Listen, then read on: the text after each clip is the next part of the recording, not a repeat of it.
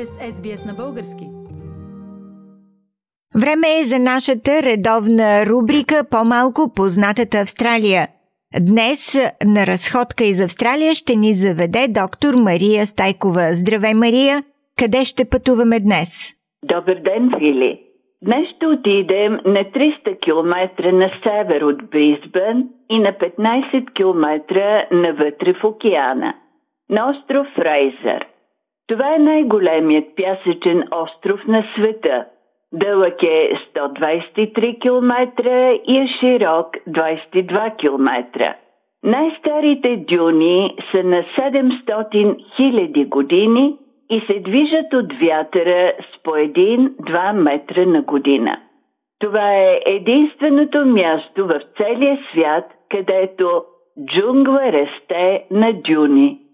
На острова има тихи в кавички реки, реки, които не бълбукат, защото няма камъни, а само пясък и над 100 езера с прясна вода. Природата ни е показва как да обесоляваме морска вода, като се просмуква през слоеве пясък. Евкалиптите са високи над 50 метра и са оплетени с лиани. Има кенгуру, което живее в мочурищата, сломп лолаби, ехидна, големи до 2,5 метра гуани, които са вид гущери, прилепи над 300 вида птици и най-чистата порода на дивото куче Динго. Според легендата на местните жители Бучула, бог Бейрал изпратил богинята Гари да създаде земя, планини, реки и море. Тя така обикнала земята, че не искала да се върне на небето и била превърната в райски остров. На езика на местните жители името на богинята Гари означава рай.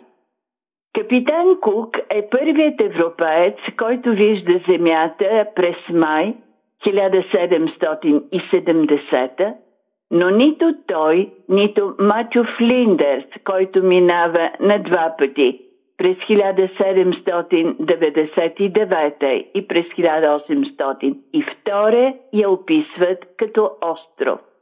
Робърт Дейман е първият, чийто кораб минава между острова и континента през 1847 година. Мария, а знае ли се защо островът се казва Фрейзър? Да, Фили. През 1836 година капитан Джеймс Фрейзър отплувал от Сидни за Сингапур, но корабът му заседнал в кораловия риф.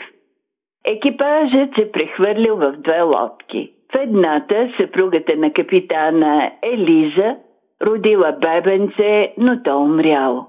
Лодката започнала да пропуска вода, слезли на пясъчния бряг, мъжете умрели от глад и стощение, битки с местното население.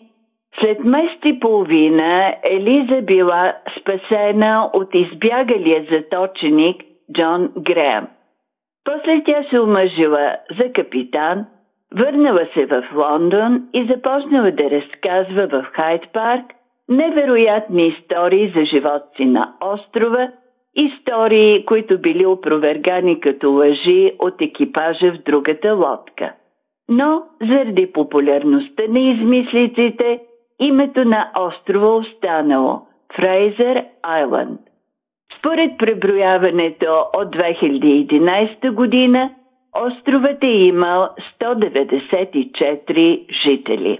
Мария, аз изпомням, че миналата година през октомври 2020 островът Фрейзър, който е в списъка на световните природни ценности, бе обхванат от голям пожар заради престъпна немърливост на туристи.